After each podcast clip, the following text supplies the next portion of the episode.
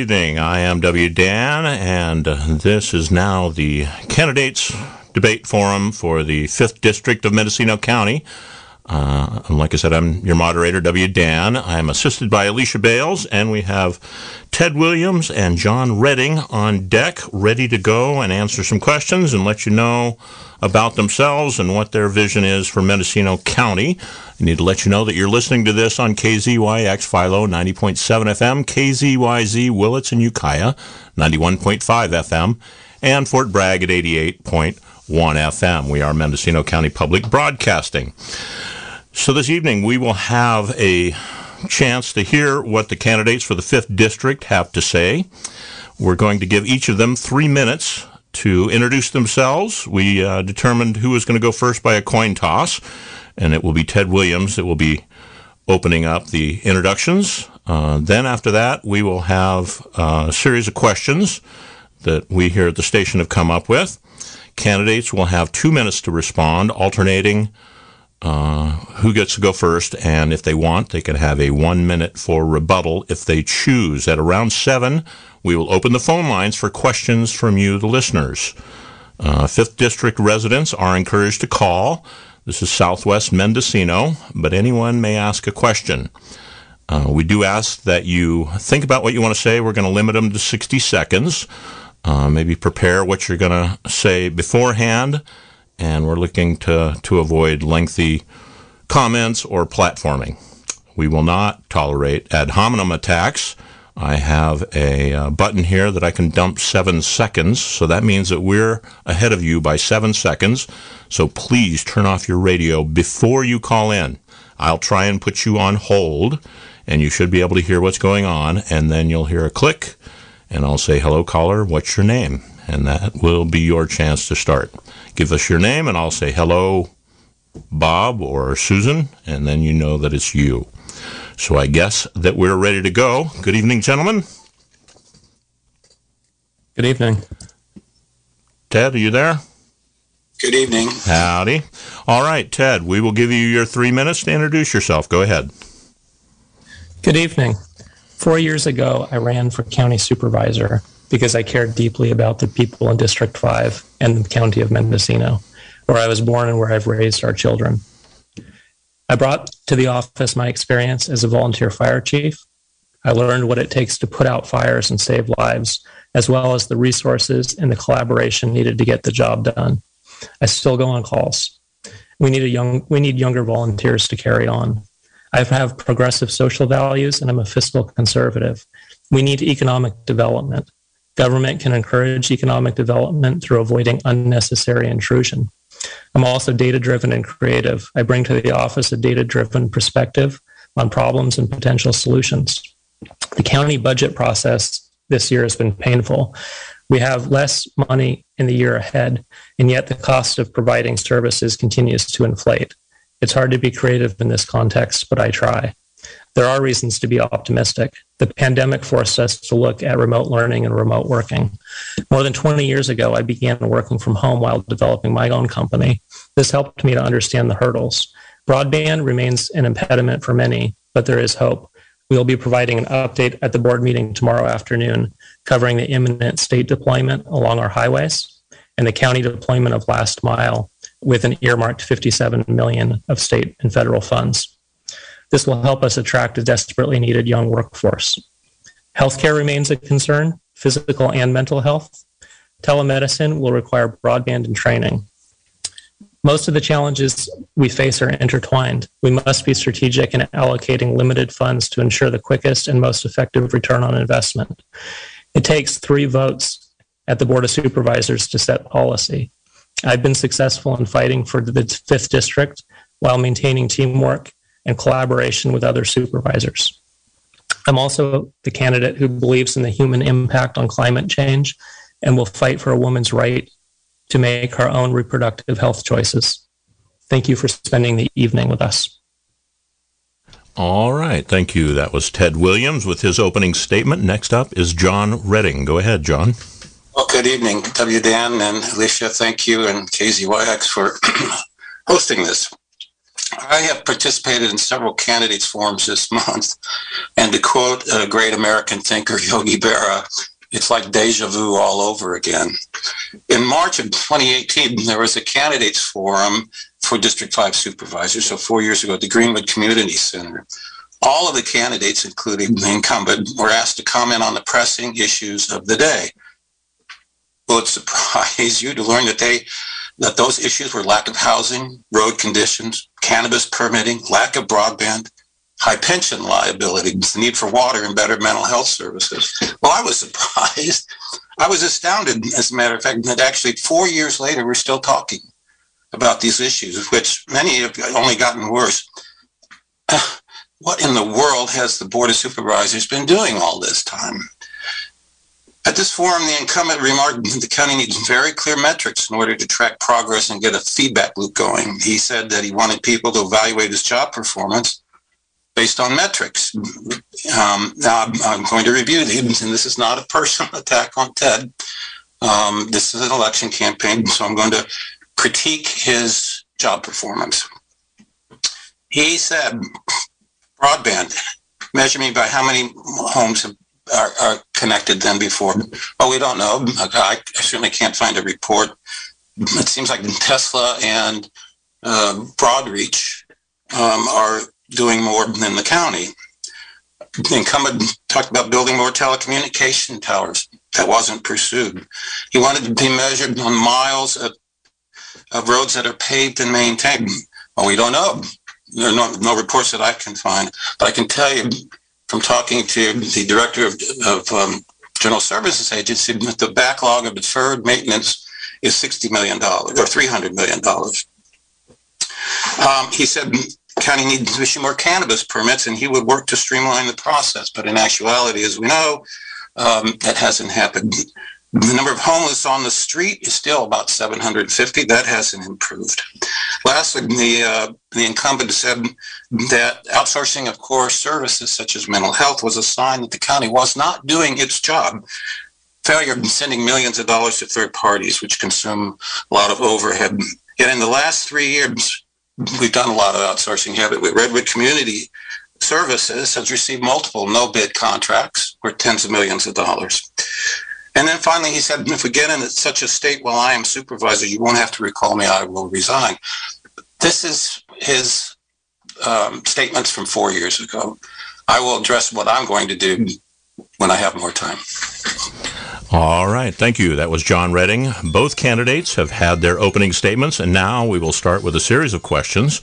Uh, we will alternate, and uh, as Ted had the opening statement, I will go ahead and start with John Redding first, and uh, then, uh, Ted, you will have a chance to, uh, if you want, for a one-minute rebuttal. So, John, yes. what what is the biggest obstacle Mendocino County government faces, and what concrete policy proposals do you have to address it? Well, for one thing, staffing is too low. You look at... Uh, Well, everywhere in the county, staffing is low. The sheriff's down by fifty percent. The planning department's understaffed. Um, the hospital's understaffed. It's it's the most prevalent problem we have, and it's due to lack of housing. And lack of housing is the result of neglecting our economy uh, for all these years. And that's why I'm making uh, economic development my priority. And um, in the second part is holding government accountable so that it actually helps and not as an obstacle. So a couple of things that I would do. One, I would first reinstate the treasurer tax collector. It was a bad choice to eliminate that position because it eliminated some financial checks and balances. Um, I would, I tend to favor a, a working board. Some, some people call that the C A O model. I think the board needs to be more hands-on. They need to know more of the day-to-day operation in order to make good policy decisions. Uh, I know it's a big enterprise, but you can slice it up in some ways. Um, I would redo the general plan and look at the zoning again. Um, it's been, I think the last general plan update was sixty years ago. Um, Uh, so I think it's time to take another look at that and and, and configure the land use in a way that can um, actually incentivize, I mean, make possible uh, new housing. Thank you. All right. That was John Redding. Ted Williams, the same question. What is the biggest obstacle obstacle Mendocino County government faces, and what concrete policy proposals do you have to address them? Well, it's sustainability of our way of life, and that intersects with uh, water. We know throughout the county we have water shortages. It may not be a drought. This may be the new normal. Inland has very different problems than the coast, um, but we're all suffering the risk of water shortages. Concrete proposals, strong collaboration with state partners. Town of Mendocino got a five million dollars uh, water storage tank. Won't be enough to solve the problem. They need a water system, um, but it'll help. Those kind of partnerships with our state representatives are critical. Uh, housing, I've been pushing for uh, an update, including more density on parcels that can support development with water and sewer. Um, infrastructure, and again, this comes back to working with the state. We pay state taxes. We need some of that revenue coming back in the form of infrastructure grants. And there has been success. There's room for more success. Broadband, seven million dollars. We're partnering with the state Uh, to install our piece of that. And uh, we'll be presenting tomorrow. It's over a short timeline. Uh, living wages, the county can make a difference by setting an example. Uh, we, government should not be hiring people at rates that uh, don't allow modest uh, living. And, and this has been going on far too long. Uh, fire protection, there's, there's more we can do. We're partnering with Fire Safe Council on defensible space clearing. Uh, tomorrow, we're talking about uh, additional funds for the twenty-one local fire agencies throughout the county. And I would say day-to-day operations, we do have a working board. All five are intimately involved. I can show you my, my uh, calendar on my phone. A lot of times it's dark to dark. This idea that the board is uh, hands-off and leaving it to the C E O just isn't true. We meet on Tuesdays to set policy as a group, but there's a lot of work that goes on throughout the week. All right, that was Ted Williams, and that was the question, the biggest obstacle in Mendocino County government and what it faces in concrete policy proposals. Uh, Mister Redding, would you like a, a minute for rebuttal? Um, well, not really. Uh, just one point. Four years ago, the incumbent stated that the county needs more control of water and less control by the state, and that the county depends upon state grants too much. But we have a case of that, as you mentioned, in, in the town of Mendocino, um, where we hoped and prayed and wished for a grant. And I remember I had a boss way back when who said, Redding, uh, hope is not a business plan. And uh, we can't rely on grants. And four years ago, the incumbent would have agreed with me. Mister Williams, would you like a minute to say? Uh, sure. Well, we, we have a limited budget. There's only so much revenue this county raises. And frankly, there's there's barely enough to pull off public safety. So I'm happy to bring in grants uh, from state, state and federal sources. I think that money is well spent. I think it's deserved. People in this county work hard. They pay state and federal taxes. Um, I'm not beyond asking for that money to return in the form of infrastructure. All right. Thank you very much. The next question goes right into that, and that this concerns the county budget, and this will be for you, uh, Mister Williams, to start. There is a county budget shortfall this year and several funding areas where numbers are not yet currently available to the public or even to the Board of Supervisors. What can be done to create more financial transparency in county finances, and who is responsible for it, and why should voters care about it?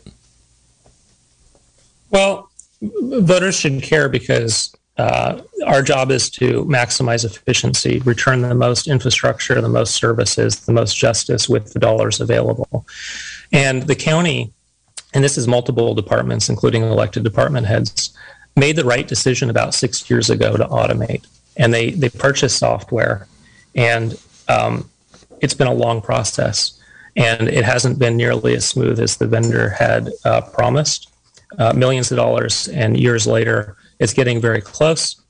I've been on a number of those calls, and uh, I've offered to assist in escalating it further. It seems like it's moving today. So you would, I would expect the uh, auditor's office to provide regular reports. And I know today they would like to provide those reports. Um, it, it's a very consuming process because of the glitches in software. And then, you know, secondarily, um, uh, we want reports from all of the departments. Uh, for example, Department of Transportation.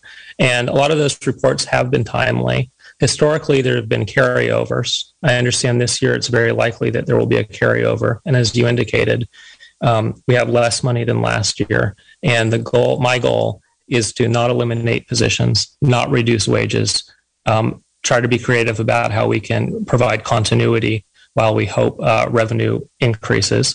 I did bring an item to the board recently and gained uh, full support on uh, fair taxation. There are a lot of houses that are simply not on the tax rolls.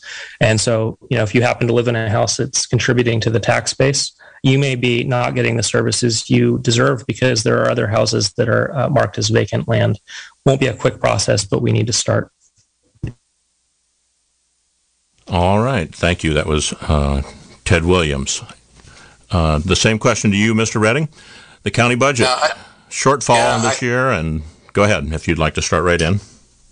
Yeah, um, it's really unacceptable not to have regular financial reports, and it's, I mean, it's easy to blame software and other problems, but those have to be fixed because the public pays for the county services, and, and the county should not be a black box. It should be transparent, and finances are probably the thing that keep people are most interested in, is their money being well spent. I uh, am the treasurer of the Mendocino Coast Healthcare District. I was the chair of our finance committee. Every month we had a report from the C F O, and it was available for the public. And I would insist upon that if I'm a supervisor. I think in the past, the um, The former C E O, Carmel Angelo, I'm told, just refused to produce those reports. That's unacceptable. And I'm, I'm not going to surrender my independence as a supervisor to a C E O who wants to, to um, dominate, uh, control the county without accountability. That's just wrong. Um, one of the things really gripes me is, is the use of the consent calendar. To pay for, or I mean, to um, vote on pay raises and other contracts. Some of those contracts are millions of dollars.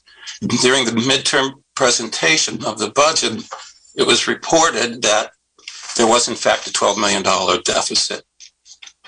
And I believe it was the incumbent who proposed using COVID relief money to put it into the general fund to help balance the budget. That money was not intended for that purpose. Thank you. All right. Mister Williams, would you like to respond? You have a minute if you'd like. Yeah, I think um, um, Mister Redding has a little bit of confusion about the structure of a county. The county C E O is not responsible for the finances. In a county, um, and, and this is across the state, this is not unique to Mendocino County, there are a number of elected department heads. For example, Board of Supervisors and the C E O don't tell the sheriff how to run the sheriff's office or the district attorney how to run the district attorney's office. There are some departments that report to us. There are some that are elected by the people. The reports you're talking about would come from the auditor's office, perhaps the tax collector's office. As a supervisor, you don't direct that individual. You can ask them. You can reach out to see what resources they may need. And they are resource constrained, but um, you can't force uh, you can't force them to generate that report for you. And so, what comes what's very important in, in governance is co- learning to be a collaborator.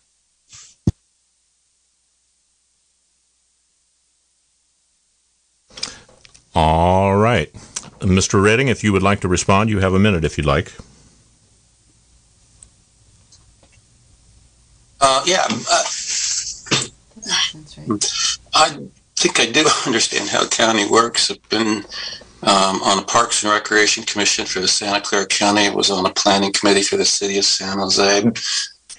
I'm an elected official. I do have an idea of how it works, and collaboration is necessary. But if if the incumbent is suggesting that collaboration um, will get those financial reports, I guess he's not getting the collaboration he wants, is he? Um, as the elected official responsible for the budget, if he can't, if he can't, um, if people won't voluntarily produce those budget reports, you have to insist on it, don't you? I mean, that just seems right to me. Thank you. All right, that ends that round of questioning. Good evening. If you're just tuning in, this is K Z Y X. We are Mendocino County Public Broadcasting, and we are hosting a live debate of the fifth District of Mendocino County candidates. This is between Ted Williams and John Redding. The next question, uh, this will be for you, Mister Redding. The environment. Jackson State Demonstration Forest is predominantly in the fifth District. What is your position on CAL FIRE's management of the Jackson State Demonstration Forest, and do you support the Coyote Valley Band of Pomo Indians in their call for a moratorium and co-management of the Jackson State Demonstration Forest? I, I'll confess, I have not followed this issue in any detail. I've been focusing on other areas, but as the incumbent was saying, it's a matter of collaboration, isn't it? it it's uh, the ability of parties with different positions to find common ground, reach compromise, and reach a workable solution. What is not helpful in any way is to, to take out a position and then say, take it or leave it. Both sides have legitimate interests. Now, if um, Jackson Forest is being damaged by uh, harmful practices that are not allowed by regulation, that needs to stop and and ha- be held accountable. I have no problem with another party like the Pomo tribe having a voice in this, having a seat at the table. Um, I think the more of the community that's involved in making decisions, the better. Um, there's too much control at the state and the federal level to suit me. When when you sit across the table from somebody that you know personally, face to face, chances are you're going to come up with a, a workable compromise and a better outcome. Thank you. All right, Mister Williams, would you like me to restate the question? No, I think I got it. All um, right. So Jackson Demonstration State Forest. Uh, I put together a resolution and reached out to Supervisor Jurdy, and the two of us sponsored it, knowing we may not get full board approval. And if we if we were to, would the state respond? And um, we brought it forward, long discussion, a lot of uh, public comment that was critical to the process, and we sent it off to the state. Uh, shortly after, there was outreach from uh, the State Resource Agency. Deputy Director Jessica Morse got in touch with us, and uh, she got a better understanding of our concerns, the public's concerns. And uh, she's come back once uh, with her team to one of our board meetings. And there were some exciting announcements. It may not be enough, but it's a very good start. They're talking about adding two uh, J A G seats. This is the advisory group, one for a scientist, one for a tribal member. They're talking about a scientific review of the entire uh, plan. Uh, They committed to detaching uh, payroll of the of the Jackson Demonstration uh, State Forest employees from timber harvest, so that they don't have to harvest trees in order to, to pay wages. Um, and these a lot of these practices that we're upset about are in fact allowed. The issue is the climate's changing, and we want to see a sustainable forest. And uh, there's there's room uh, for forest health discussions between the employees, Uh, state officials, county government, and, and the people. Uh, for example, we don't need to clear-cut a section of redwood forest to learn what a clear-cut does to a forest. We have that research. And so we should be focusing on uh, climate research. What's the best move to preserve uh, water that condenses and drips below the redwoods, to continue sequestering uh, as much carbon as possible? And um, I think we've just been fortunate that we, uh, with the public support, we were, we approached the state at the right time, and we're starting to see some results. And uh, I hope that that uh, path continues. All right. That was uh, Ted Williams. Mister Redding, it's your chance for a rebuttal if you'd like. Um, no, I don't have, think I have anything to add. I, I agree with much of what uh, Mister Williams has just said. I just want to emphasize that every party in a dispute has a legitimate interest. And that has to be taken into account before you can reach a workable situation. So those who are in the timber industry, they have a legitimate interest. Those who want to preserve the forest, they have a legitimate interest. And it's the work of uh, people like a supervisor or someone else to to bridge that gap and um, come up with a solution that satisfies everyone. Thank you. All right, Mister Williams, you have a minute if you'd like. It's our job to ensure that there will be a forest for the generation that hasn't yet been born. All right. That was a quick and succinct statement. We will be opening the lines in about five minutes. Uh, if you'd like to call in, I can push you on hold. The phone number is seven oh seven, eight nine five, two four four eight if you have questions for either of the candidates, Mister Redding or Mister Williams, for the fifth District of Mendocino County. The next question here is for uh, you, Mister Redding. Public health. What has the COVID nineteen pandemic taught you about access and equity to health care in our district, and what, if anything, needs to change? Well, one thing I've learned from the past two years is that public health policy needs to be more balanced.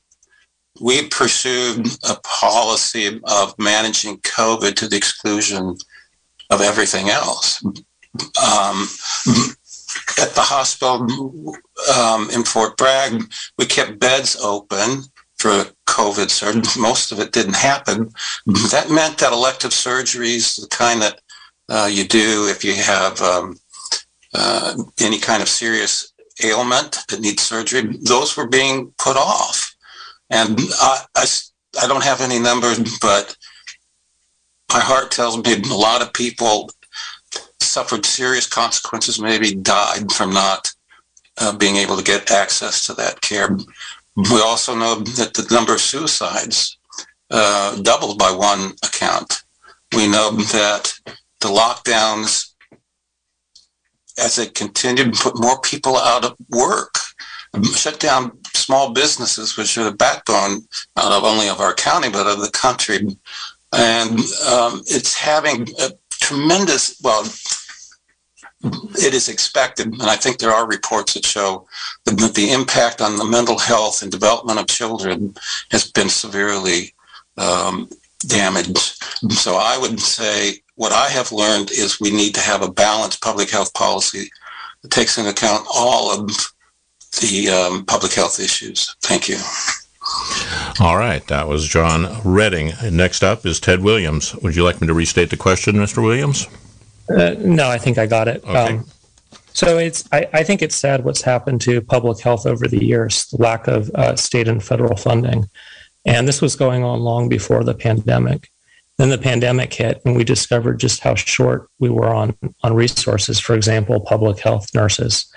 And trying to ramp up during a pandemic, um, irrespective of, of funding available, was was challenging. Those nurses were in, in uh, strong demand, um, often by private institutions that could pay far more than, uh, than a county government. So um, I want to say, as we move forward, we need a stronger public health. We also need strong state and federal support.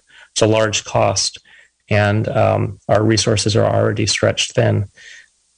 On the issue of the um, pandemic, I'm not going to uh, pretend that we didn't have a pandemic.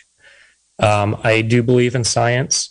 Um, it was there was hardship all around, and it's not something any of us want to go through again.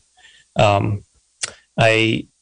This is an area where Mister Redding and I do have uh, strong differences. I read one of his posts where he was urging the public to uh, not be in contact with people who had been vaccinated. Well, I don't see the science to support that, not one bit. Um, so I'm I'm science-based. I leave it up to each person to uh, choose their own path, what's decide decide what's right for their body. Um, but but I think our medical staff in this county worked extremely hard, and um, I want to give them a round of applause. All right, that was Ted Williams. Mister Redding, you have one minute to respond if you'd like. Yeah, what he's referring to was said in jest. That came. It was a result of the most recent figures that show that um, the unvaccinated now have less chance of contracting COVID. People with uh, the vaccine, no booster, have a slight, have a higher uh, chance of getting infected, and those with a booster even higher. I um, I worked at six mass vaccination clinics at um, at the C V Star Center. I was part of a team that vaccinated nearly two thousand people. I got vaccinated myself. I'm not anti-vax, and it was a real pandemic.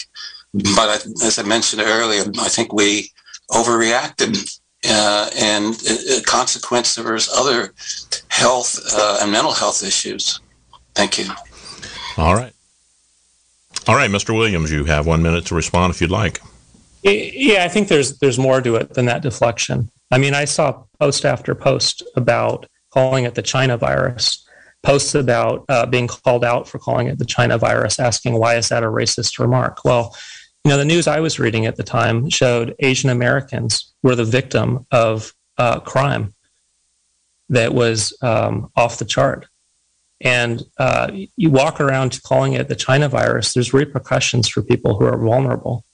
So um, I do take public health seriously, take the pandemic seriously. I'm happy that we're moving uh, forward, that it's coming to a close. But um, our job as elected officials, and we're both elected officials today, it's to look out for the most vulnerable members of our society. All right. Thank you, uh, Mister Williams. That ends our first uh, round of questioning. And now uh, it's seven o'clock, and you're listening to K Z Y X Philo, ninety point seven F M, K Z Y Z, Willits and Ukiah, ninety-one point five F M, and Fort Bragg at eighty-eight point one F M. This is the open forum for the uh, candidates of the fifth District of Mendocino County. This is a discussion between Ted Williams and John Redding. I'm your moderator, W. Dan, and I'm here with Alicia Bales, who's keeping time.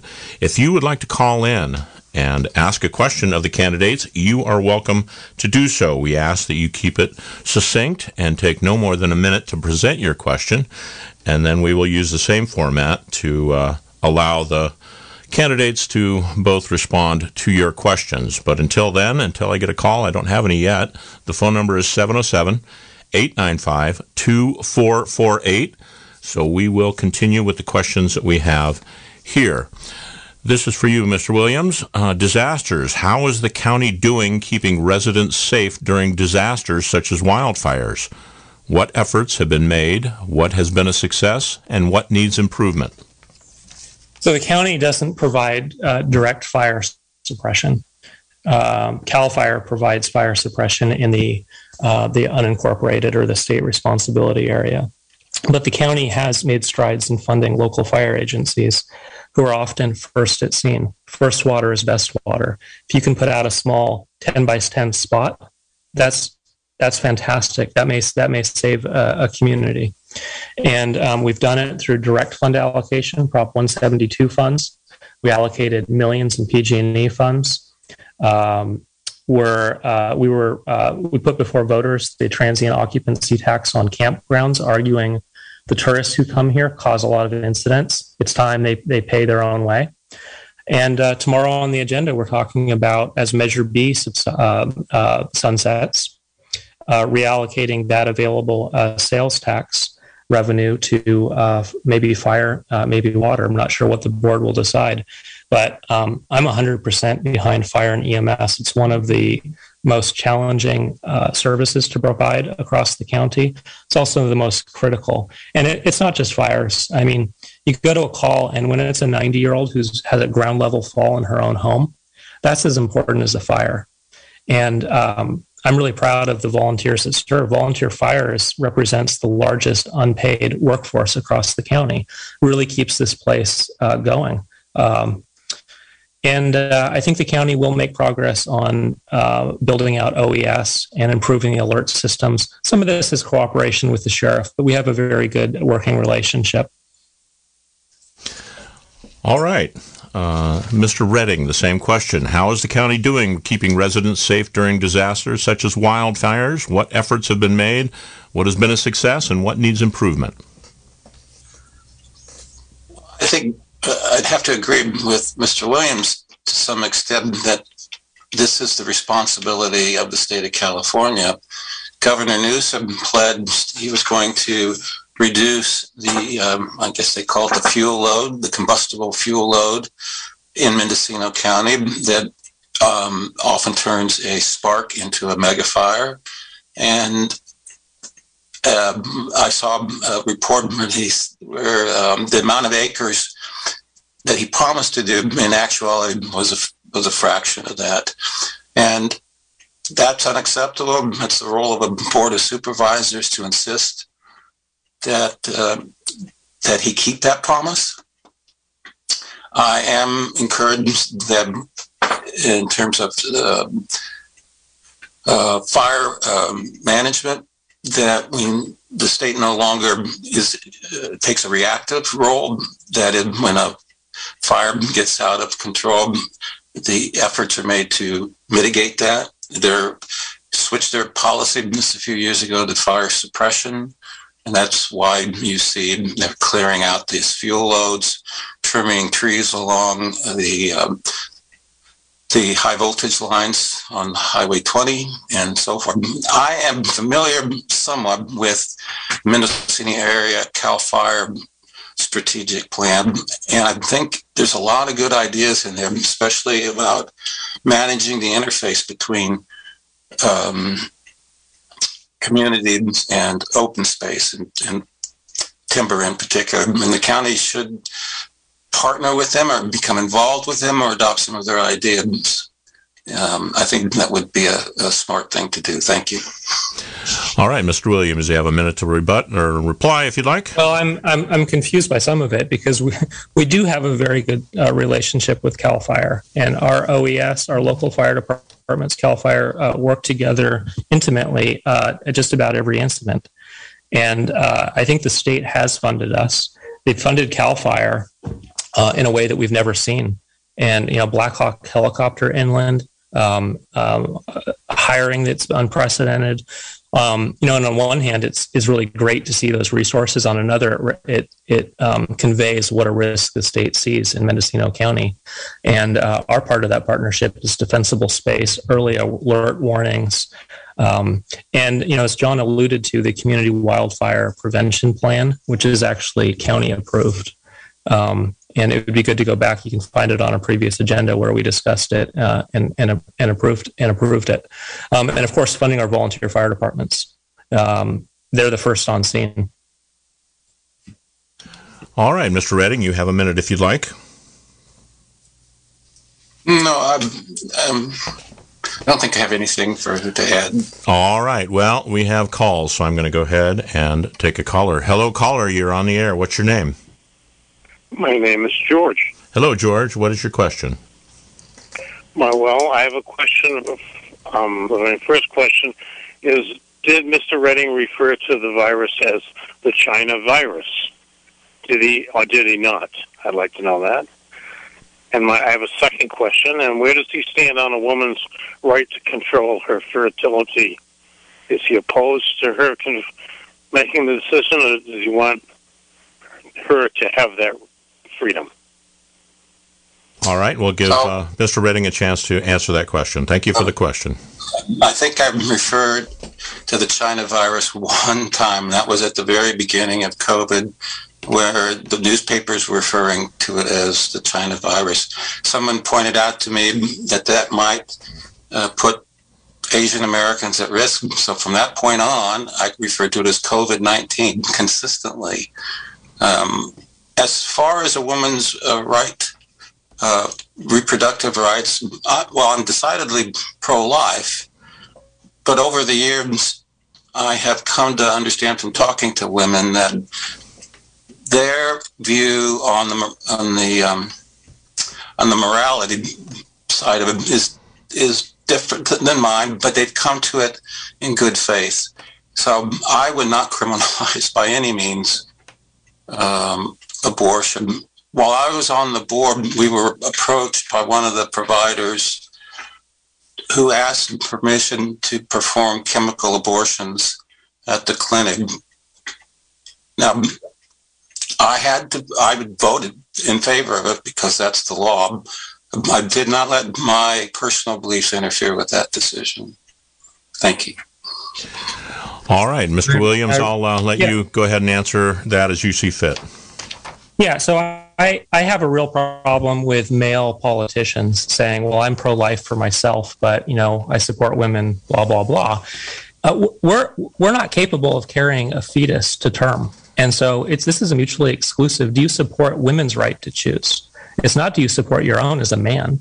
That's that's that's an oxymoron. And um, John, during the pandemic, I think it was November of uh, twenty twenty, you were on social media comparing COVID deaths to abortions, claiming that it was a factor of two to three. Imagine that sort of shaming to a woman over the hard, one of the hardest choices that she'll have to make in life. I mean, I'm looking at trigger laws around the country, one where an I U D may fall under uh, abortion and be criminalized. Uh, thinking about, w- will my daughter travel through an airport in that state? You know, and um, you can say this is uh, local local government doesn't set um, uh, a woman's right to her reproductive health. But um, politicians running the state and country often start on local school boards, healthcare districts, uh, city council, board of supervisors. It is absolutely a pertinent question, and I would appreciate you answering it in a straightforward way, just as it was asked. Do you support a woman's right to choose? Are you pro-life or pro-choice? Well, I think that's a false dichotomy. This becomes, um, you're, you're, I'm confused by what you're let me, saying. Let me clarify. Do you support a woman's right to make decisions about her own I reproductive health? I think I said that, Ted, so don't interrupt, please. I think I said that. Um, I, I voted for chemical abortions at, at the hospital. Um, I made that comment, which you're taking out of context, of course, because I have heard from numerous women, especially during this campaign, that it's one of the most difficult decisions they have to make. And I was just noting that there was twice as many abortions as COVID deaths, meaning that was a it, it's supposedly twice as many agonizing, terrible decisions. I, I was being sympathetic. All right, that was uh, one minute for uh, Mister Redding's rebuttal or reply. And if Mister Williams, if you would like in the idea of fairness to have one more minute, you are welcome to. Well, I don't know how far to take this, but but John, in an email you wrote to the M C M listserv, uh, I'll quote you, quote, by the way, I blame women, and I mean all women who have ever lived or who will ever live for the violence in the world, who, after all, gave birth to all evil men and were just too lazy to abort them, question mark, end quote. This has been an ongoing theme in the community. And, you know, I'm looking out, you're you're an elected official at a healthcare district. We're talking about women's reproductive health rights. I would I would appreciate a retraction of some of these comments. I find it offensive and hurtful and really goes against the spirit of looking out for our population. All right, that ends uh, that caller question. I've had other people calling in, and I've put you on hold. Please stick around, and I will take your questions. But there is no one right now on hold or calling. This is the candidates' debate between uh, Ted Williams and John Redding, the fifth District Supervisor's race. Let me, uh, excuse me, that's not, uh, it's the uh, Mendocino candidates' debate. Uh, let me put some people on hold here. I'm trying to do a couple different things at once. Hello, caller. You're on the air. What's your name and what's your question? My question is, do the supervisors support funding the museum, the county museum? And if so, how can we fund it? Can we fund it with an eighth of a percent uh, cent charge of sales tax like we're doing, trying to do for the library? Is the museum an important service to service for the county? Thank you. All right. Thank you, caller, for the question. Um, Mister Redding, it's your uh, your chance to start. I think they are valuable. Um, I think libraries are valuable, even in this digital age. And I think parks are extremely valuable. Parks are where communities begin. All of these have been underfunded year after year by the county. Uh, I think uh, only six hundred thousand dollars was budgeted last year for six county parks and the museums. Now, the money all went to museums, I'm told, and none went to parks. But that's because such a paltry amount was was allocated. Everywhere I've lived, I've been on parks commissions everywhere I go. Parks are the lowest priority. Museums are the lowest priority. Excuse me. And libraries are the lowest priority. In San Jose, where I live, the uh, city council decided to uh, limit the hours of libraries and parks. We didn't have any museums. Excuse me. Um, and when the people got upset, they said, well, let's pass, let's pass a couple of measures to um, raise uh, money specifically dedicated for those purposes, and the public overwhelmingly voted for them. I, I think that's an acceptable solution. I would support it, but at the same time, it angers me that parks and libraries and museums are always at the bottom of the list of priorities, and there's other things which are not as valuable that do get funded. Thank you. All right, Mister Williams, same question. How do you feel about the yeah, museums and funding them? I, this has come up in recent times because um, we're having a difficult uh, budget year. There's not enough revenue. And uh, staff has pointed out some of the non-public safety um, uses of, of our discretionary budget. And um, there's not there's not much. There's not much fluff in this county. It's almost all public safety. I'm hopeful that the museum will stay open. Um, I think that they will come forward with a proposal on how to reduce it. And there's a legal mandate. We we have to pass a balanced budget. And I can't go to the sheriff and tell him to, we're going to give him less this year. Somebody calls nine one one, they deserve that response. And, and it's already sparse. And district attorney, same. Public defender, alternate defender. You go down the list of uh, of general fund spending. There's not enough left at the end for a lot of the uh, obligations we would like to take on, like the museum and, and parks. It's true, there's deferred maintenance at the parks. Um, twenty nineteen, I was part of the assessment to uh, detail safety concerns, um, uh, areas that need improvement at parks in the fifth district. We did that because we believed there were state funds that we could tap into. Hasn't come to fruition. We're not giving up. And uh, the board, Uh, a couple weeks ago, allocated one hundred seventy-five thousand dollars for Bower Park. Um, that's after staff maximized their existing budget for tree removal. Uh, it's, it's a tough problem. There's not enough revenue in this county to do everything we want to do. Um, the eight cent uh, tax idea is interesting. That's actually how the library uh, functions. There's a tax, a sales tax you pay that funds the library. And I, I think that was a really good move to detach it from the county general fund. I don't know if we need the same for a museum, but I think we need to find ways to create multiple revenue streams and not rely on, on solely on general fund. Museum costs is about five hundred fifty thousand dollars a year, might bring in twenty-five thousand dollars. Um, grant opportunities, Um, partnerships with other uh, nonprofits. There's got to be a way to bring that down so that we can fund fire, drought mitigation, and uh, a lot of the other uh, services the public demands. All right, Miz Redding, you have one minute to respond if you'd like. Yeah, and I want to talk about economic development and how it relates to these uh, needs. The county um, has received a report from Beacon Economics. It's called Economic Development in Mendocino County, and it paints a pretty dire picture. Um, manufacturing has fled. Uh, agricultural business is down. Cannabis, which was hopefully going to fill up our coffers, has created. The rest is tourism, health care service, retail. Those are not job multiplying businesses. We need to have an economic developer, uh, development director who works with companies like the West Company and other private individuals to grow businesses, to attract businesses that have job multipliers of five to ten, and that can be done probably starting with ag. That would be my focus. We need to, we're not going to cut our way out of it. We're going to grow our way out of it. All right, Mister Williams, if you'd like, you have a minute. Yeah, I think it's ironic that you have the progressive here telling the Republican why we want to keep government from trying to run businesses. Government is for services private industry cannot provide, right? Like police uh, force, uh, fire, E M S, roads.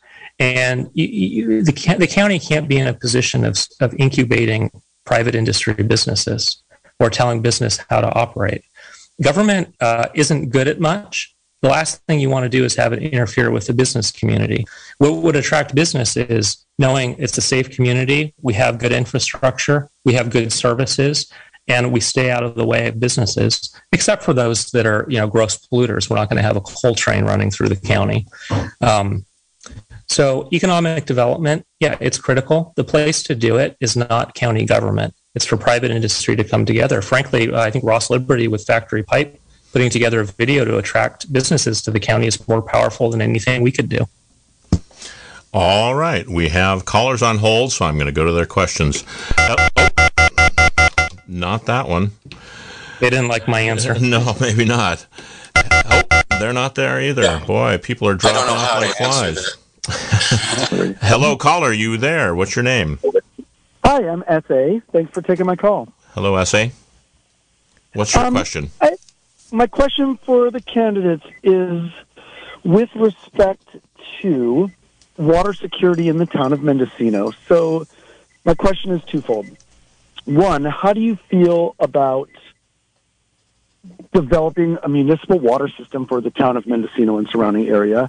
And related to that, how do you feel about the idea of incorporating the town of Mendocino? All right. Thank you for the question. This is uh, for you to start with, Mister Williams. Well, incorporation has been attempted six times in the town of Mendocino and has come very close. And um, I, I have been working with a group to look at the pros and cons.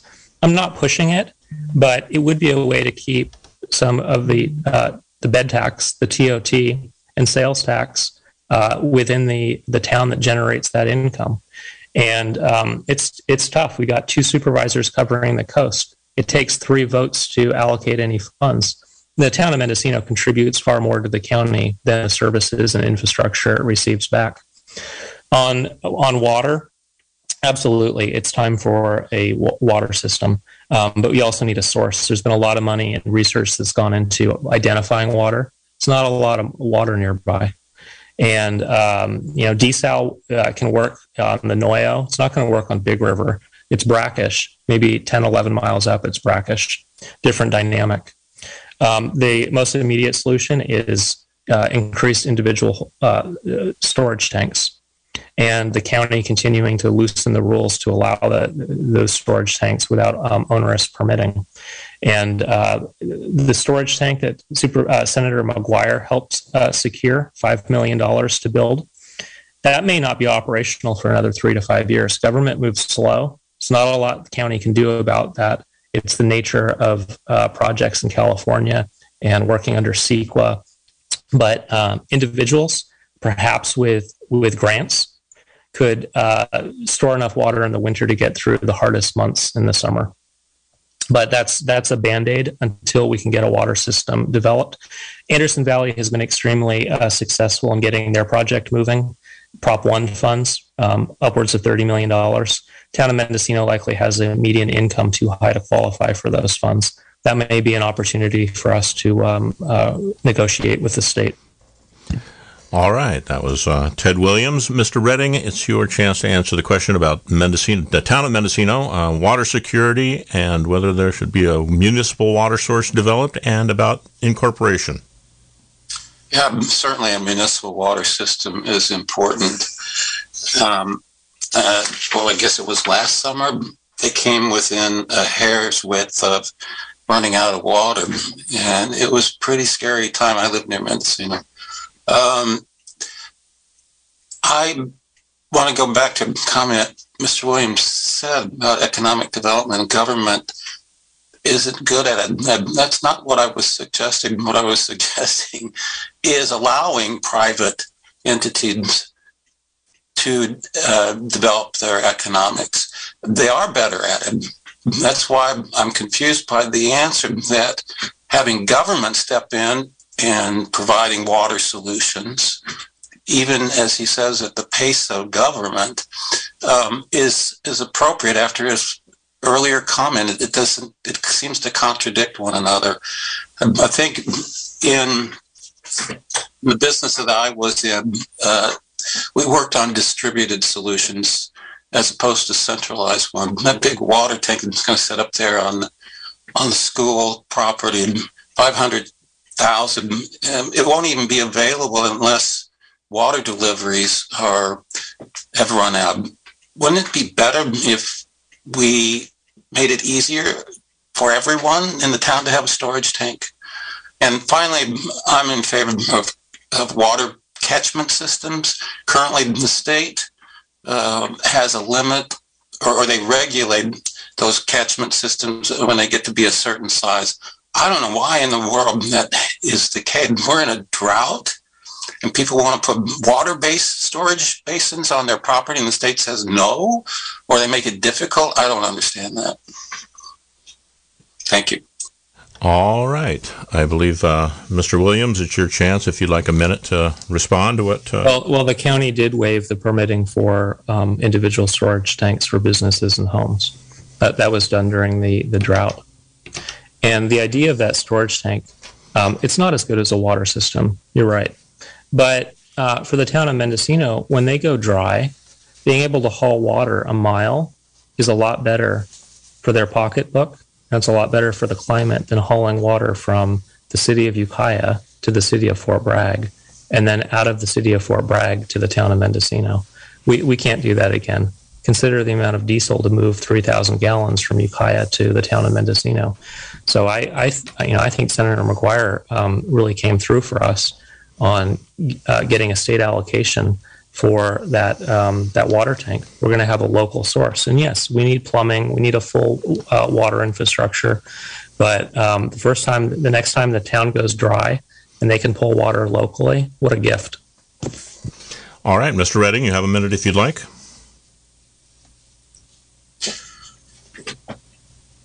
Yeah, I, I think we're probably in agreement on this. A municipal water system would be a benefit to people.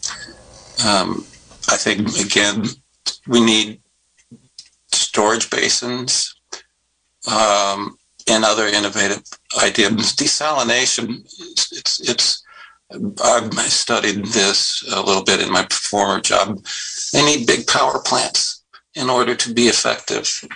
And uh, there's one big desalination plant in Carlsbad, Um, fifty megawatt power plant, you know, produced a lot of water, but it got denied by the Coastal Commission. I, I, I wish desalination could work here, but I think there's too many obstacles in its way.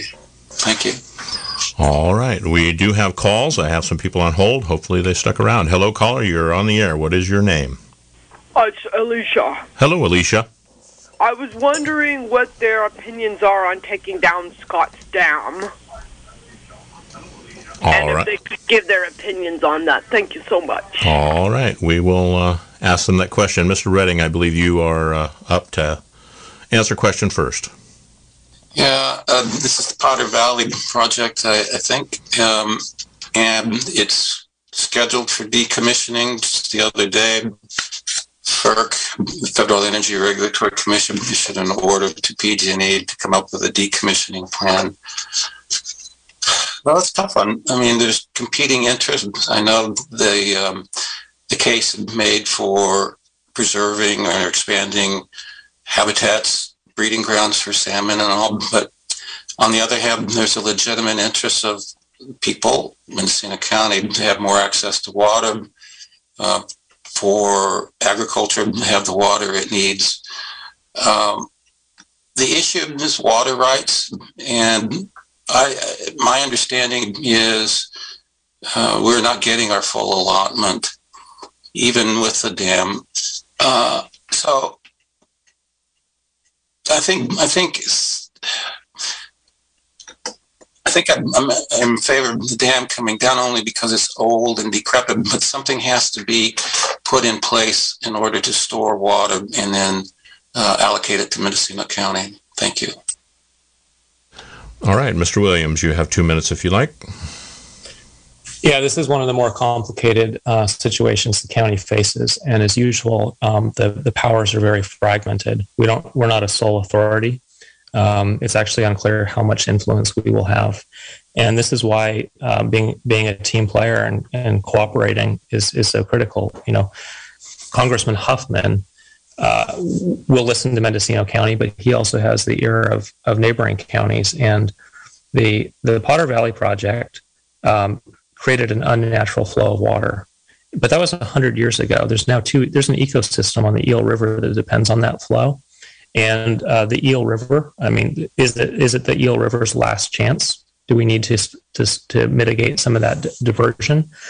And what does it mean for a dam that perhaps never should have been uh, installed on a community's need for, for water? There are a lot of parcels that simply uh, don't have well water as an option that depend on, on that water. I think that um, it, it, you're not going to like this, but uh, it, it's not possible to answer the question about Scott Dam in a vacuum. There needs to be a more holistic approach that focuses on how to protect the environment and how to protect water system for a community that otherwise couldn't flourish. And although it's not a fifth district issue per se, there's a farm gate multiplier. The dollars that come into farms inland affect the coast, just like tourism on the coast pays for services inland. So um, I've learned to try to stay in my lane and um, give the respect to the supervisors who actually represent the districts most affected. And I don't I don't want to front run them um, by stating an opinion here, but I, I, I think it's um, it's going to be a challenge to protect the public's uh, water need and, and the environment. And the way we do that is we come together and, and collaborate and make the best decision we can given the the, the options. All right, Mister Redding, you have a minute to reply if you'd like. Yeah, um, uh, it may seem tangential, but I was just reading about the Sites Valley Reservoir, proposed reservoir north of Sacramento. Um, it would be the first reservoir developed in California in some time. It has the backing of, um, you know, of a lot of elected officials, cities, counties, water agencies. Um, but it's being proposed by environmental groups. Here, here's another example of uh, trade-offs have to be made. I, I don't think there's any way we could participate in that. You couldn't get the water here, but we should be, as a region, considering similar projects in order to ensure our water future. All right, Mister Williams, you have a minute if you would like it. Yeah, I've also been tracking uh, in, in parts of Europe, uh, there's water from air. We have very humid air here on the coast, and uh, there may be an opportunity at a lower energy input than desalinization and a much lower cost than uh, building a reservoir, uh, extract some of the water that's in our, our um, foggy coastal air. And uh, you see these uh, deployments on the coast of Sweden. And, you know, part of being a county supervisor is you get out in the world and you look at best practices and ideas elsewhere and see what we can bring home. I'm hopeful in the area of water, we may find best practices, perhaps also trash. Um, we ship our trash out of county. And so we're using a high uh, uh, carbon footprint to stick it in somebody else's backyard. Maybe that's the best we can do, but periodically it's good to review those ideas and see what's what's best for the people and the environment. All right, we have callers on hold. Hello, caller. What is your name and what is your question? Hello? Hello? Hello, caller. What's your name and what is your question? Yeah, Hi, my name's Ishvi, and I'm curious how you square a county situation where, on the one hand, we're running deficits and told we have a hole in the budget, and on the other hand, we're understaffed at places like planning and building when we can't really hire more help if we don't have the money to do so. We're faced with how are we going to get better efficiency out of the public employees that we currently have? Um, and how do these supervisor candidates propose to do that, particularly in the public service area like planning and building? Thank you very much. All right. That question goes to you, Mister Williams.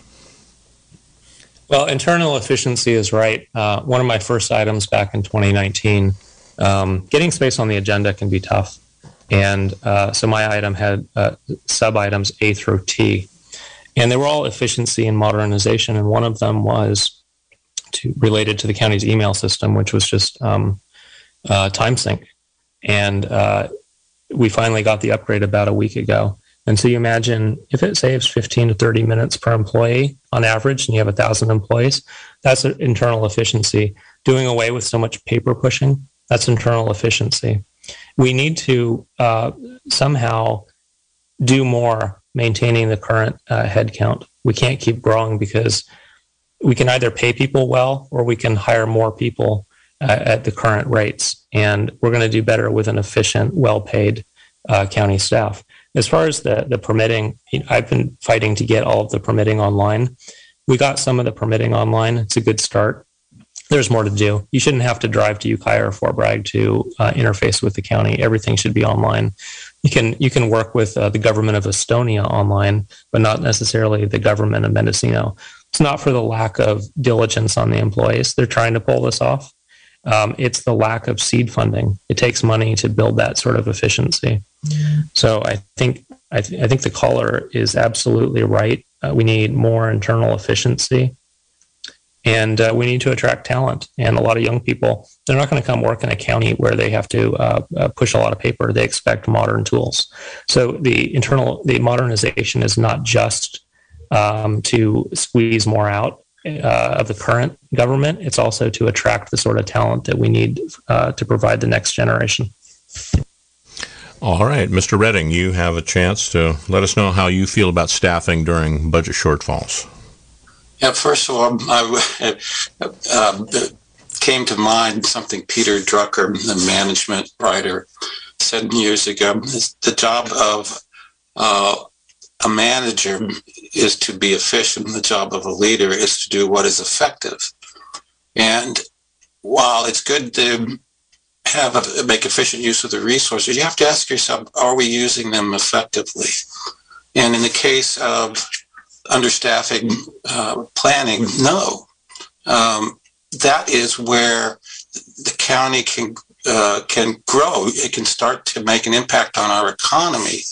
Instead, I guess, gathered over the last year or more, cannabis permitting was dumped on the planning department.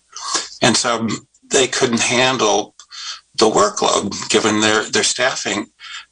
I mean, there needs to be uh, a, a, a better use of resources to make, make them more effective, is what I would say. I'm, I'm thinking back to four years ago when the incumbent said we we shouldn't be hiring new staff because that implied a pension commitment that we can't afford, and suggested that to make up for the staffing shortages, Uh, we should make homeless people work. Um, uh, this is this is just muddled thinking. What you need is to do an audit, you know, an organizational audit, identify those areas which are most important to the community, which um, grow the economy, put revenue in our coffers, and fund those properly. Everything else you, you may have to fund less of. Thank you. All right, Mister Williams, you have a minute if you would like it. Yeah, I actually think that um, jobs for homeless um, is important. I see that um, other communities that have taken this approach um, have had success. Not everybody has a seat in line to work.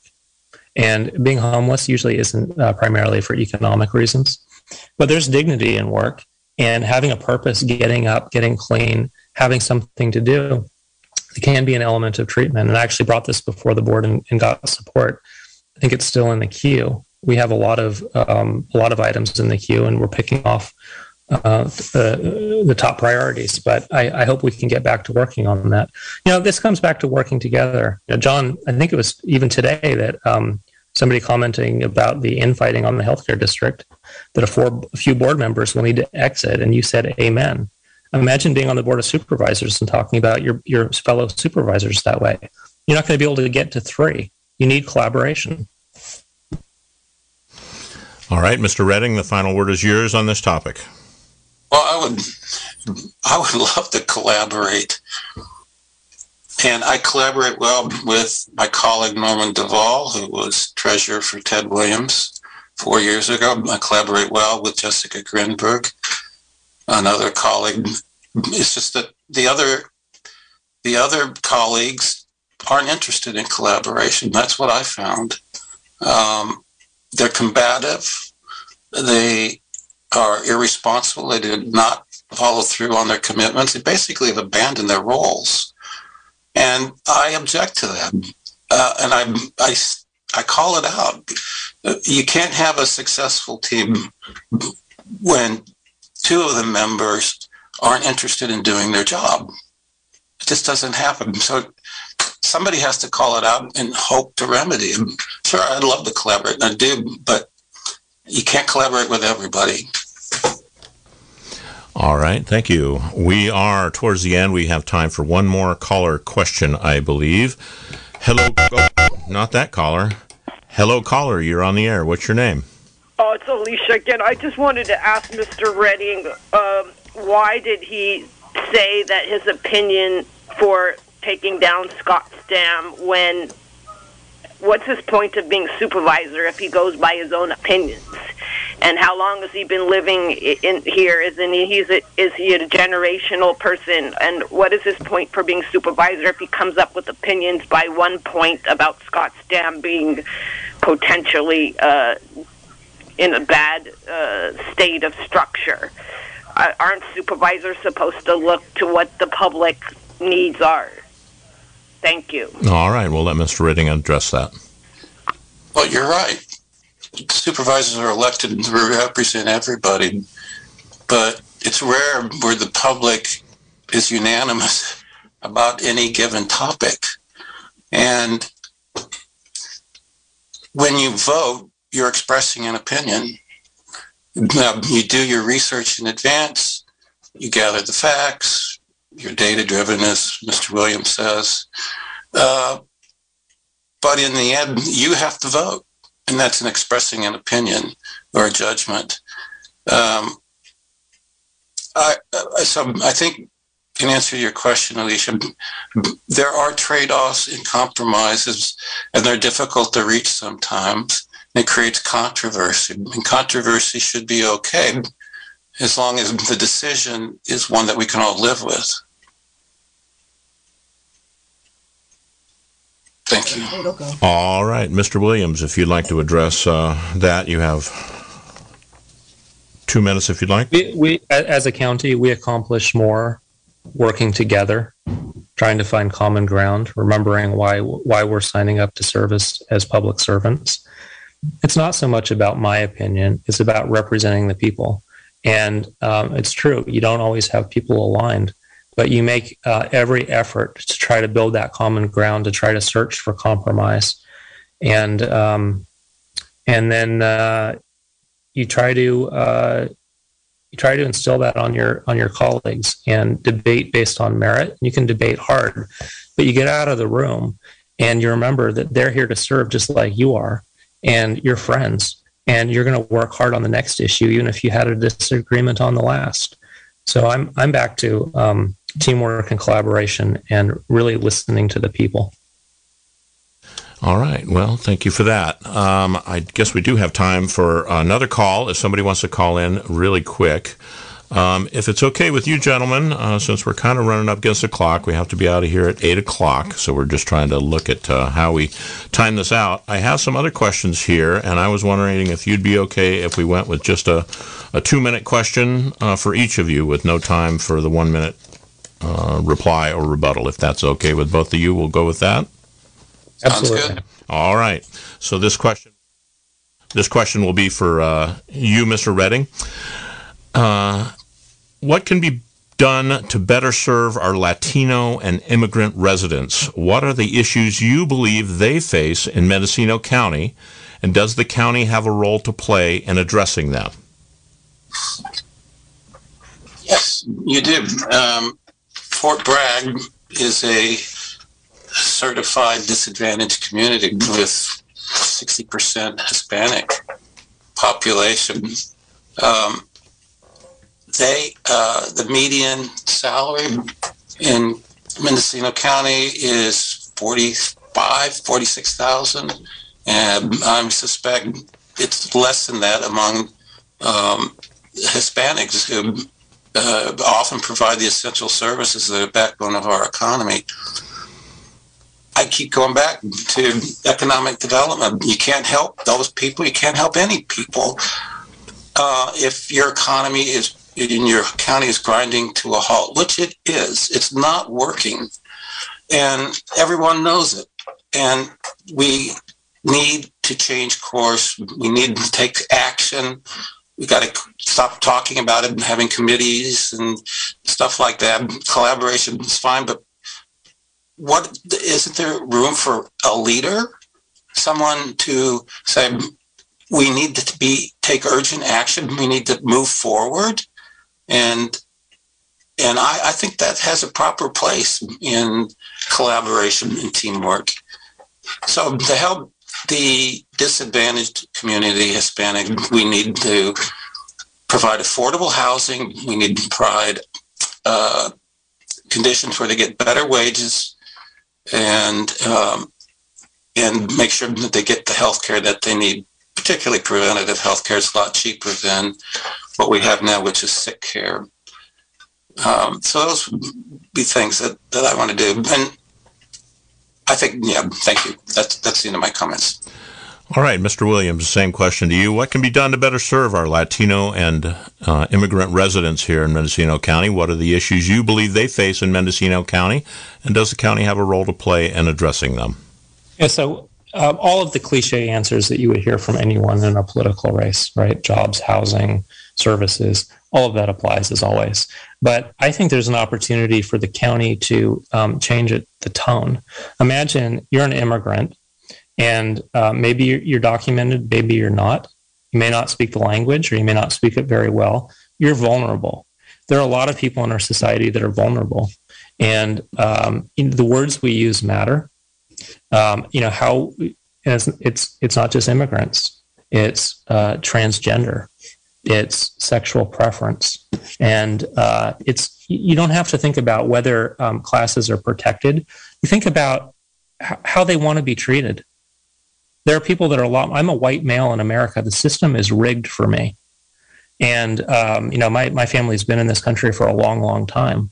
Imagine um, there's something that you're you're not in the in that same position. You show up here, you're working hard. Immigrants work extremely hard, probably hard, harder than some of us who were born here. And um, often they're just looking for a safe, modest lifestyle. They just want to get by. And I, I think the tone really matters. There was an Asian American who told me during the pandemic, she had somebody throw um, a uh, beverage at her on the street and tell her to go back to where she came from. And that, that's why I don't want to call it the China virus. And, you know, in the abstract, that's the same, that's the same problem we have against um, all non-white males, you know, straight population.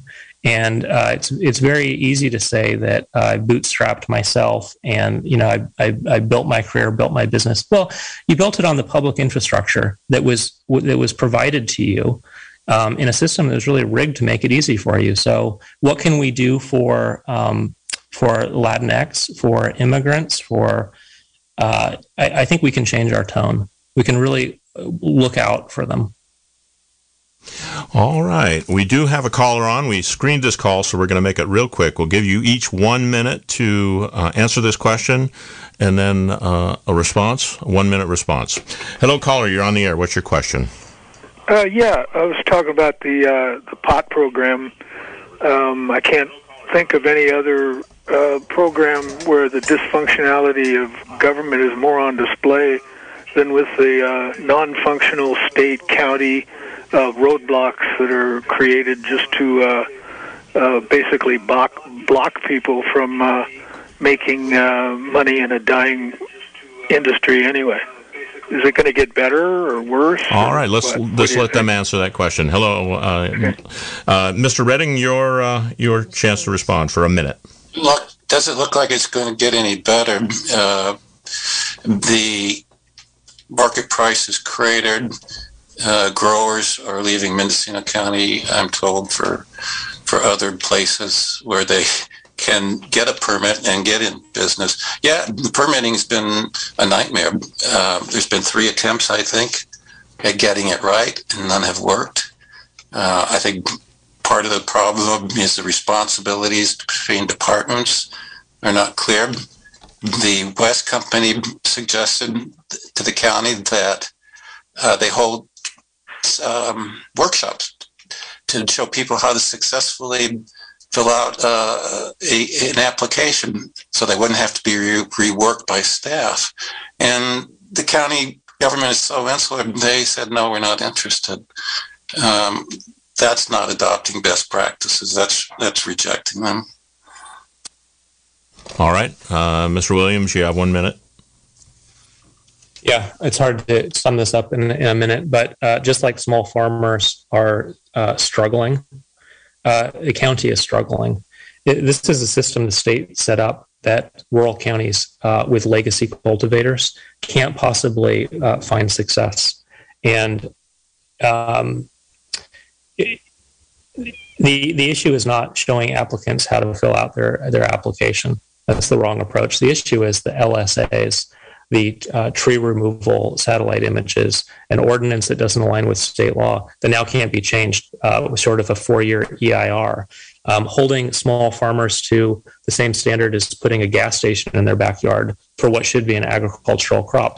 California has passed Prop sixty-four to, to say stop putting people in j- jail over marijuana. And uh, what we have is a system that uh, really rigs for the large agribusiness out of county. All right. Well, uh, unless either of you object, we will end it there and let you make your final statements. Is that okay with both of you? It's just fine. Thank you. All right. Mister Redding, we will let you go first with the uh, final statement. You have three uh, minutes. Let me, let me thank you, W. Dan and Alicia, for hosting us tonight. Um, I enjoyed the questions from the audience. I didn't seek out endorsements um, for my campaign. I didn't even ask the G O P for an endorsement. And it's ironic that Mister Williams did uh, seek out their endorsement, and citing that he and the G O P had shared values. But one endorsement sought me out, and that was from Mister Chris Skyhawk, who you may recall was a candidate from four years ago and had to drop out of the race because of a stroke. He wrote, if we're to come together as a community, we need people with integrity to be our leaders, and that's why I'm endorsing candidate John Redding. John has extensive personal and professional experience that will benefit our county. I very much appreciate his call for the county to actively engage in economic development. Um, As I've gotten to know John, I find him to be a smart, sensitive, and responsive person, and I believe the people of the fifth District will find him the same. There's much to recommend John for this position. So let me first acknowledge how courageous Chris Skyhawk is. He, uh, he bravely is overcoming the effect of his stroke, and he's and now he's being personally harassed for endorsing me. Just today, he informed me that he's been uninvited to speak at the Casper Four Fest, despite being one of their leaders, and because he endorsed me. And so if any of the organizers are listening, please reconsider and find common ground with the rest of us and reinvite Mister Skyhawk to be to address the group. I just hope everyone can put aside their differences for this election and focus on the things that we can agree on. Mendocino County grinding to a halt before our very eyes, and we have to have, adopt a sense of urgency um, to develop our economy and infrastructure and hold our co- government accountable when they get in the way. Change is difficult. It makes us uncomfortable. Um, let me suggest that you may have to vote outside your comfort zone this time. Um, so in closing, my goal in this campaign is to rebuild our sense of community so we can do amazing things together. I will not make divisive issues the centerpiece of my campaign, but rather focus on those issues of common interest. Can we all agree? I think we can, that economy needs revitalizing. Can you imagine uh, a thriving economy that gives housing developers the confidence to build new homes? Wouldn't it be great if everything that needs a permit could be accomplished more quickly by a responsive county government? And finally, I'll represent all of District five. I have worked hard to meet people in Anderson Valley, in Elk, and Gualala, and Port Arena, and I will continue to represent them when I'm elected. Thank you. All right, that was John Redding. Next up is Mister Ted Williams. It's true. I do have some endorsements. Uh, S E I U, North Bay Labor, uh, Coast Democrats, Democratic Party of Mendocino County, uh, our sheriff, Matt Kendall. And um, and I, I did reach out to the Republicans. Uh, I don't think that in a, in a nonpartisan race for running a county government that it's appropriate to create division. And so um, I, I welcome everyone to talk to me, no matter whether we agree, no matter what their political background, their place in life. Um, we're all here to make this county as strong as we can. And serving the office, I've, I've learned the challenges inherent in running uh, county government. A lot of cases, the county acts as an agent for the state. We're handed mandates, usually not a lot of funds to pull off those mandates. And uh, without a stable progressive revenue stream, our county will continue to struggle with uh, too few resources to provide uh, the things we really do care about.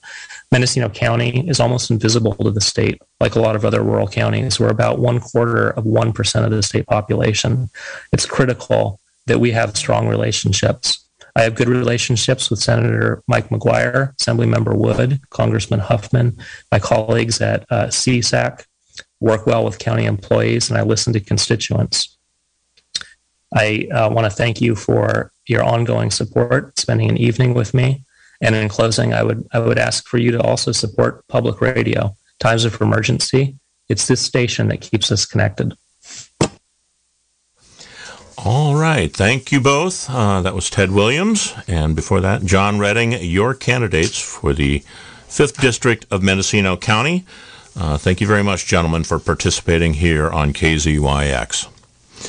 That concludes the debate. The election is June seventh of this year, two thousand twenty-two.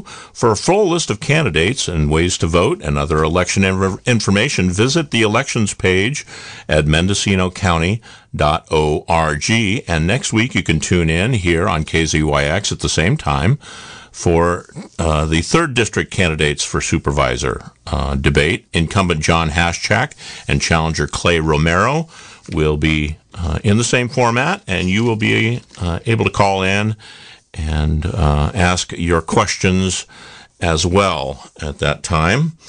Um, this concludes. We will now get back to our uh, our um, regularly scheduled programming. I believe it's going to be the Great American Songbook coming up here just momentarily, and uh, we will go in that with Dave Cash. Thank you very much, Alicia, for uh, for sitting in with me and being the timekeeper. Thanks, W. Dan. That was fun. Yeah, that was good. It's uh, it's important that we vote, and it's important that we stay informed, even uh, if it's uh, especially so. Excuse me, uh, at the local level, this is how we control what happens in our county, or how we try and affect what happens. So I wholly encourage all of you to become informed and to vote. Um, at all levels. That's uh, the pleasure and the privilege of the society that we live in and the representative democracy that we have. These are the people who are addressing the needs that we have in this county. So it's a serious consideration, and it is uh, a privilege to hear from these gentlemen and candidates, uh, not just gentlemen, but this evening we're gentlemen to uh, who are interested in, in uh, being in positions of power in our county. And uh, power is something that we all need to have exerted for us and by us at times. That's how we get our roads fixed. That's how we address water issues. That takes power, and you have the power with your vote. And I thank you very much for listening this evening, and uh, stay tuned to K Z Y X for all your listening needs. This is K Z Y X, Philo, ninety point seven F M, K Z Y Z, Willits and Ukiah, ninety-one point five F M, and Fort Bragg at eighty-eight point one F M. This is Mendocino County Public Broadcasting, listener-supported community radio. And a final word about uh, community radio and your support. It is so important, and your vote with your dollars helps us keep this station vital and healthy. This podcast was produced by K Z Y X F M, Mendocino County Public Broadcasting, local community radio from Mendocino County, California. If you enjoyed the program and you'd like to hear more, in Northern California you can tune in anytime to K Z Y X at ninety point seven F M in Philo, K Z Y Z at ninety-one point five F M in Willits and Ukiah, and eighty-eight point one F M in Fort Bragg. If you're listening to this podcast from further away, we also stream live twenty-four hours a day at K Z Y X dot org, where you can hear our eclectic range of locally produced music, public affairs, and news, along with daily state and national news programs and breaking news. You can also find out how to become a member to keep K Z Y X on the air. Thank you for listening.